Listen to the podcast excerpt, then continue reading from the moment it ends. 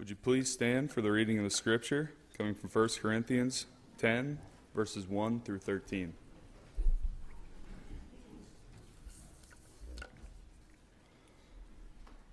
For I do not want you to be ignorant of the fact, brothers and sisters, that our ancestors were all under the cloud and that they all passed through the sea. They were all baptized into Moses in the cloud and the sea. They all ate the same spiritual food and drank the same spiritual drink, for they drank from the spiritual rock that accompanied them, and that the rock was Christ.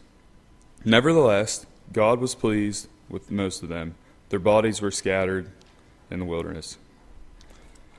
Now these things occurred as examples to keep us from setting our hearts on evil things as they did. Do not be idolaters, uh, as some of them were, as it is written. The people sat down to eat and drink and got up to indulge in revelry. We should not commit sexual immorality, as some of them did, and in one day 23,000 of them died. We should not test Christ, as some of them did, and were killed by snakes. And do not grumble, as some of them did and were killed by the destroying angel. These things happened to them as examples and were written down as warnings for us, on whom the culmination of the ages has come. So if you think you are standing firm, be careful that you don't fall. No temptation has overtaken you except what is common to mankind. And God is faithful, He will not let you be tempted beyond what you can bear. But when you are tempted, he will also provide a way out so that you can endure it. You may be seated.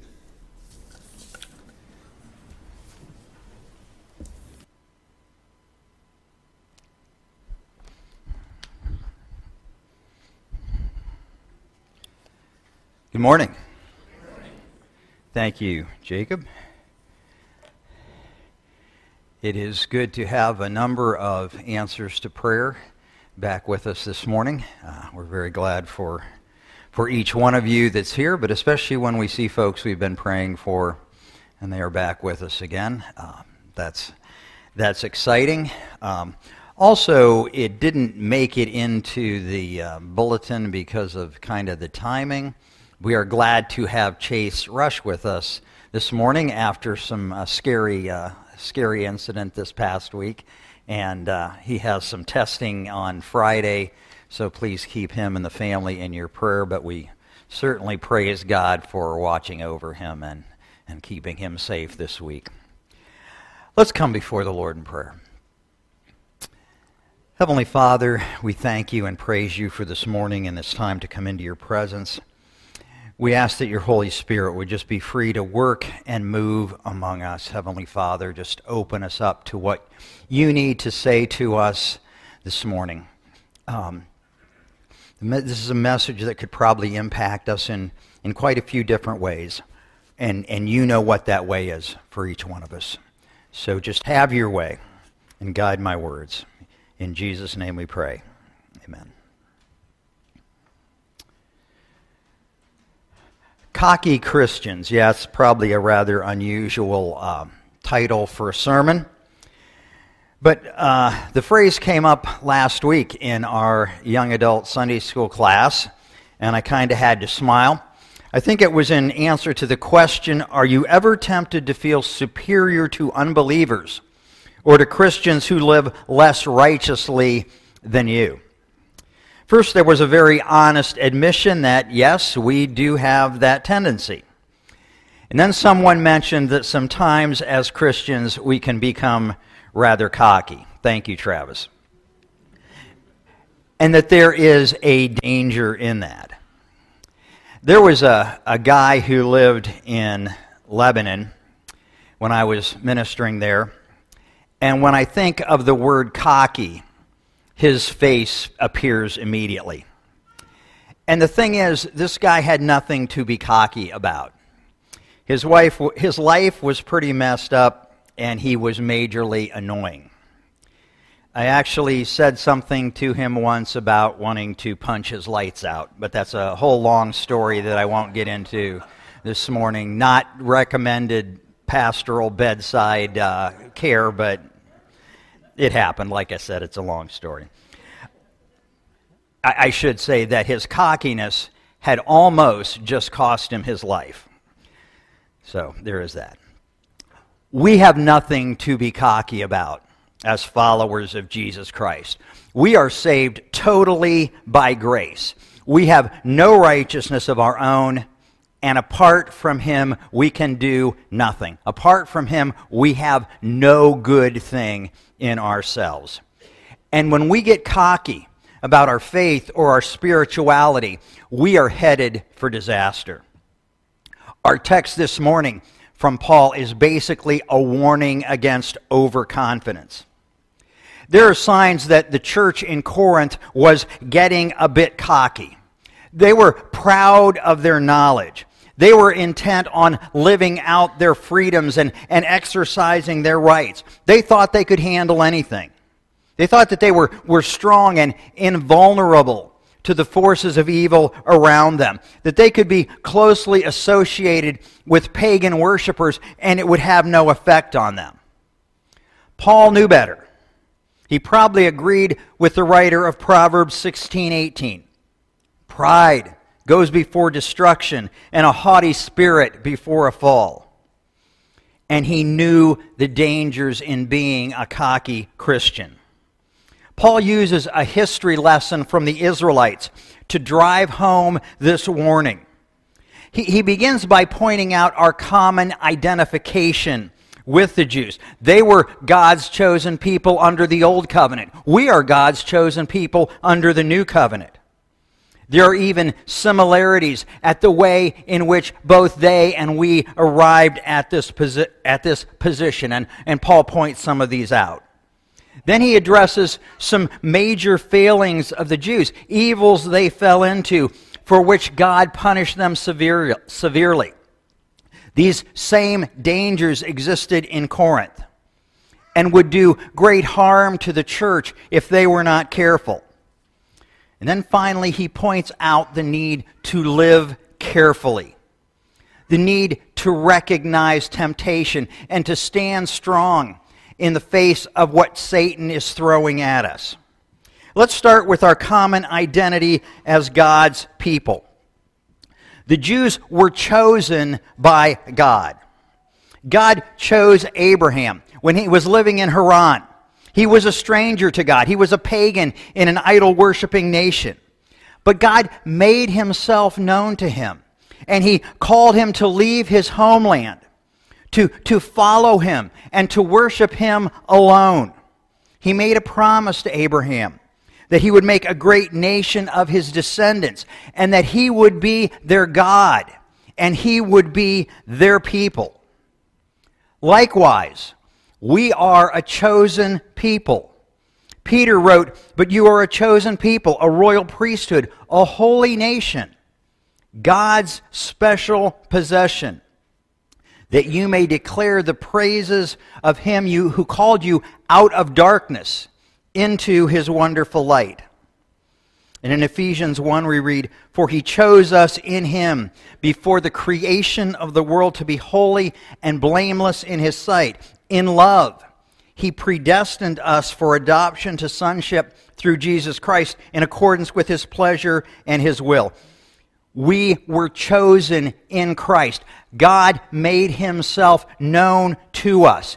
And he called us out of that old, empty way of living into a new life in him. As Paul alludes to here, the Jews were delivered from bondage in Egypt. And that deliverance was miraculous and spectacular. There, there were plagues that ravaged the nation of Egypt. There was the parting of the Red Sea, and, and, there was the pillar of cloud and the, the pillar of fire that led them by day and by night. What about our deliverance? What about the delivery that's happened in our lives? We've been delivered from the condemnation and the power of sin. We, we are no longer slaves to our old nature. Satan no longer has us in his grip. We've been freed to live for Jesus, and the Holy Spirit lives in us and can transform our lives. All of that through Jesus' death and resurrection. And then Paul mentions baptism. He wasn't talking about the physical ceremony. The Jews were not physically baptized in the cloud or, or in the sea. The, the cloud was the glory of God, it wasn't, it wasn't rain. And the sea was parted so that they crossed over on dry land. But the baptism was a spiritual identification with Moses and with God's people. Through their common deliverance, they were joined together under the authority and leadership of, G- of God through Moses. Our baptism is an outward sign of an inward change, and it's an identification with Christ and with the body of Christ. It declares that we are under His power and under His authority, that we belong to Him. Paul also says that they were sustained spiritually through Jesus Christ.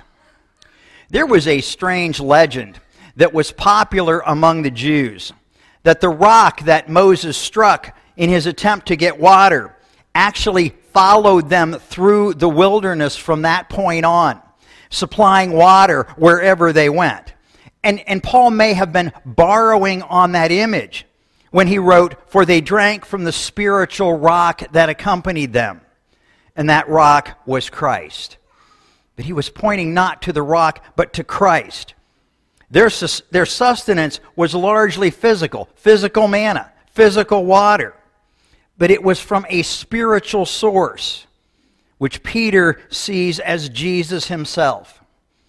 Interestingly, the word, Paul, the word that Paul uses here for rock is Petra rather than Petros. And that indicates a massive rock cliff as opposed to simply a large stone. Jesus is our massive rock. He is that, that huge, strong force in our lives. And from Him, we receive not only our physical needs, but we get our, our spiritual manna. We get the, the bread of life, the Word, the word that comes from the very heart of God. And we get spiritual water, water that brings life and healing, water that satisfies our spiritual thirst so that we don't need to go to any other source or, or seek any other fountain. So, as Christians, we can identify with the children of Israel. Like them, we've been chosen by God. We've been delivered from bondage. We've been identified with his chosen people in baptism, and we are continually sustained by his mighty power. But now comes the warning that we also need to hear. God was not pleased with most of them, and their bodies were scattered over the desert. How many of the Israelites, probably over a million strong when they left Egypt, how many of them actually entered the promised land? Two that we know of Joshua and Caleb. Maybe there were others, but very few. We're God's people. But failure to live as God's people puts us in a dangerous position. It puts us in a dangerous position. Paul gives rather frightening details on, on some of those who had died in the wilderness. Four instances of, of great failure and incurring God's anger and God's judgment. Paul makes it clear that these, event, that these events are to serve to us as a warning. Now, these things occurred as examples to keep us from setting our hearts on evil, as they did. These things happened to them as examples and were written down as warnings to us on whom the culmination of the age has come. The culmination of the age is Jesus Christ and the age of grace in which we now live. The fact that we are under grace and no longer under, no, under law does not eliminate the danger of careless living. Unconfessed sin still distances us from God our Father. It damages our relationship with Jesus Christ, and it hinders the Holy Spirit from working and moving in our lives. So it makes us even more vulnerable to Satan. It can give him a stronghold in our lives where sinfulness just continues to grow. Paul first addresses idolatry. idolatry. Verse 7 Do not be idolaters, as some of them were. As it is written, the people sat down to eat and drink and got up to indulge in revelry. The incident to which Paul refers is found in Exodus 32. It's a fairly familiar story. Moses was up on the mountain, and the people grew restless. Aaron collected their gold jewelry, fashioned it into a calf, and proclaimed a feast or a festival to the Lord. But the festival included worshiping the golden calf and also the kind of sexual perversion that was common in the pagan worship, of, worship in Egypt. When Moses returned, he burned the calf, ground it into a powder, mixed it with water, and made them drink it. At Moses' instructions, the Levites killed 3,000 of them, and God followed that up with a plague. I think we've long realized that idols don't have to be physical images of, of wood or gold. Anything that takes first place in our life away from God is an idol. Anything that gets in the way of true worship and devotion to God is an idol. We've talked about idols such as success, power, wealth, reputation, and so on, for which some people sacrifice a great deal. And we need to examine our own lives for those idols. But the fact that Aaron attempted to incorporate the golden calf into a festival for, for Jehovah God raises a question in my mind. What idols do we bring into our worship? If we've got to have videos and contemporary music to worship, that is an idol. On the other hand, if we can't abide videos or any music that's not in the hymnal, that's an idol too. If we have to be in a particular room, in a particular building to worship, then that room and that building is an idol. We ought to be able to worship anywhere in the basement, in a classroom, out under the pavilion, even in our cars in the parking lot. Remember that? I thought that was okay. It might not have been the most the greatest thing, but we could still worship. Anywhere we are should be a place of worship. We could talk about other elements of our service. Anything that gets in the way of our worship and our devotion to God alone is an idol. The second warning is against sexual immorality. We should not commit sexual immorality as some of them did. And in one day, 23,000 of them died. The reference here is Numbers 25. The men of Israel engaged in sexual immorality with the Moabite women in connection with Baal worship. At Moses' instructions, 23,000 were put to death, and apparently 24,000 more died in a plague. Immorality and idolatry go hand in hand. It was true in the pagan nations around Israel and when they took their eyes off Jehovah God, it became true for them as well. It was true in Corinth. And it was already beginning to plague the church there. And it should be obvious to us that it's true right here and now, all around us, in our nation, in our communities we must be on guard. We must keep our eyes on Jesus and stand firm in the truth and the authority of the Word of God, or it will become true of us. The third warning is against testing the Lord. We should not test the Lord as some of them did and were killed by snakes. In Numbers 21, we find the, the Israelites growing impatient with God, complaining about his care accusing him of, of bringing them out into the desert to die, of forgetting about them. So God sent venomous snakes to bite them. Again, many of them died. There are many different ways that we can test God. When we fight against God's plan for our life, when we doubt His, his power and His ability to meet our needs when we accuse him of not caring for us or forgetting about us. When we act deceptively with our brothers and sisters in Christ, as Ananias and Sapphira did. when we live carelessly and expect God to, to look uh, the other way or to bail us out of the consequences that follow, in those situations, we're putting God to the test. And we're entering dangerous territory. Fourth warning is about grumbling. Do not grumble as some of them did and were killed by the destroying angel.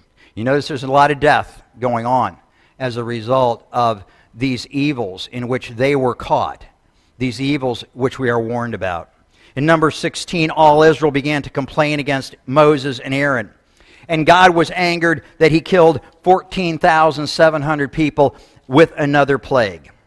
Now, maybe you're thinking, I realize grumbling and complaining aren't good things, but, but I really don't think they're in the top four evils in the church.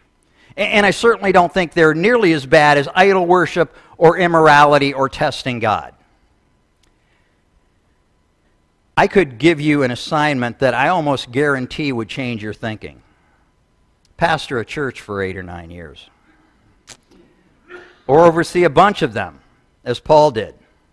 You'll see the discouragement and the disillusionment that grumbling causes, the disunity it fosters, the forward motion, the forward momentum that it destroys.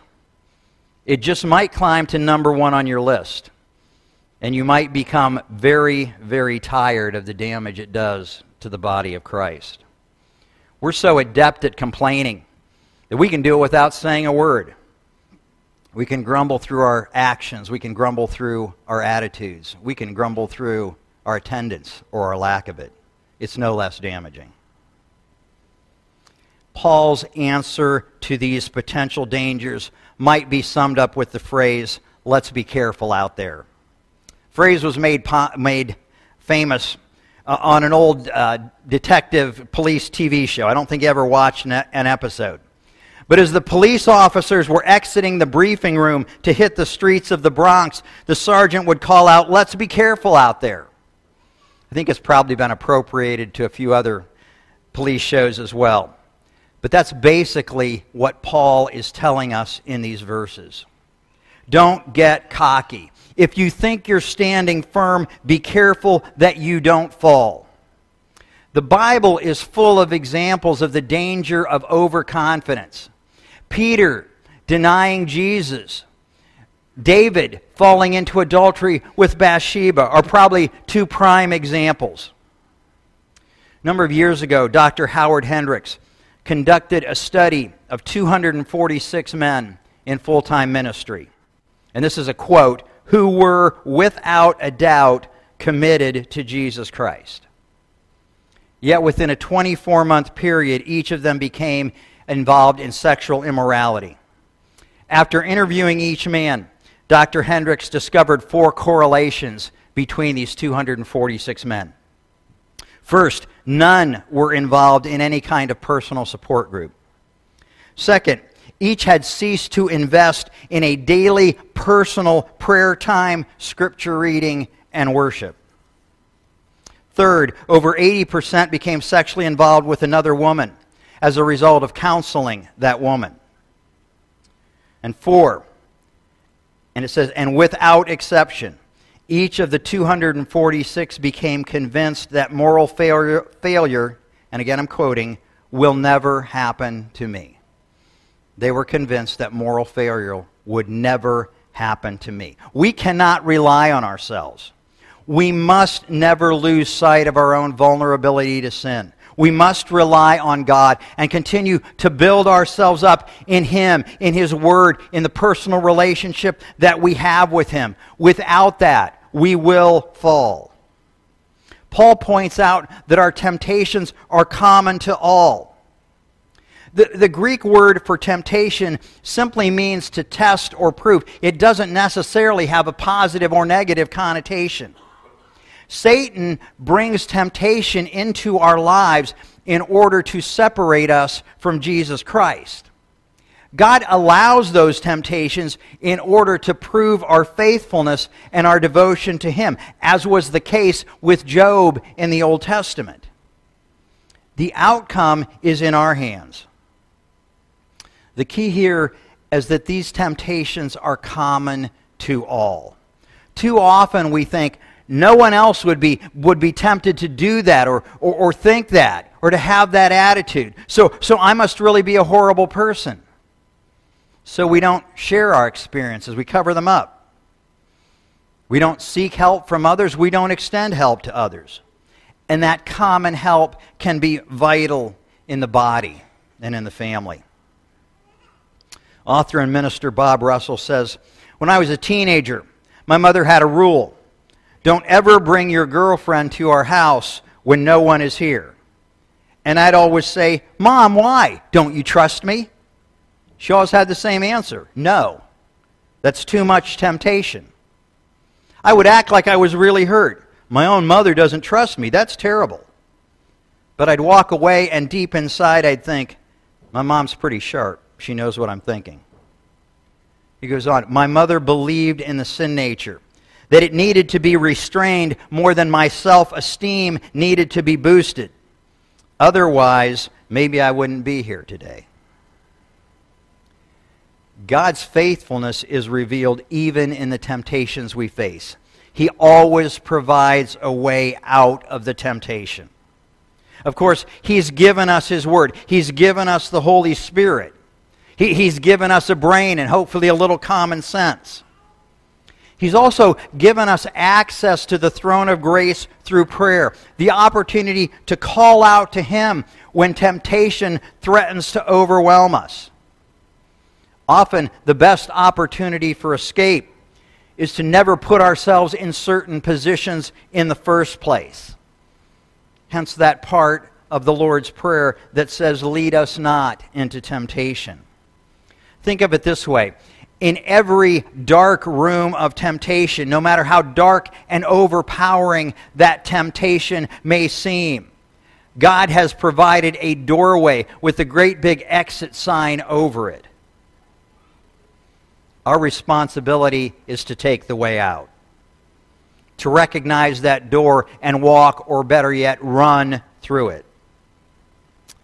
The air war over Bosnia in the late 1990s made famous the escape of Scott O'Grady. The downed American flyer escaped capture for days in enemy territory until rescue helicopters found him. When the helicopter landed in the clearing, where O'Grady was hiding. He didn't relax in the brush and wait for the pilot to come get him. He shook off the fatigue, fought through the br- brushes, drew his weapon, and with every source of energy he had, he ran to the escape that had, provided for, had been provided for him. Bryan Chapell writes His actions parallel the engagement God requires of us in spiritual warfare. We should not assume that because God promises a way out of temptation, we have no role in our own rescue. God always provides a way of escape, but He may also require effort from us. I think we could eliminate the word may. God does require effort on our part. We need to recognize our own vulnerability, our own areas of weakness. We need to strengthen our relationship with Jesus through prayer and worship. We need to build ourselves up in the knowledge and the application of God's Word. And we need to become more adept, adept at hearing that still small voice of the Spirit so that He can direct our paths. We also need to recognize the dangers and the damage of sin and commit ourselves to more fully resisting temptation, to stand firm against Satan's schemes question I want to leave with you this morning is Are you living carefully as one of God's chosen people? Are you living carefully as one of God's chosen people? Are you living in a way that, unlike most of those Israelites who fell in the desert, that God will be pleased with you and that you will be able to reach the goal that God has set before you? Will you pray with me?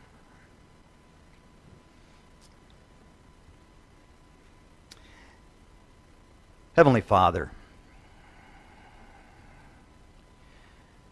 we admit to you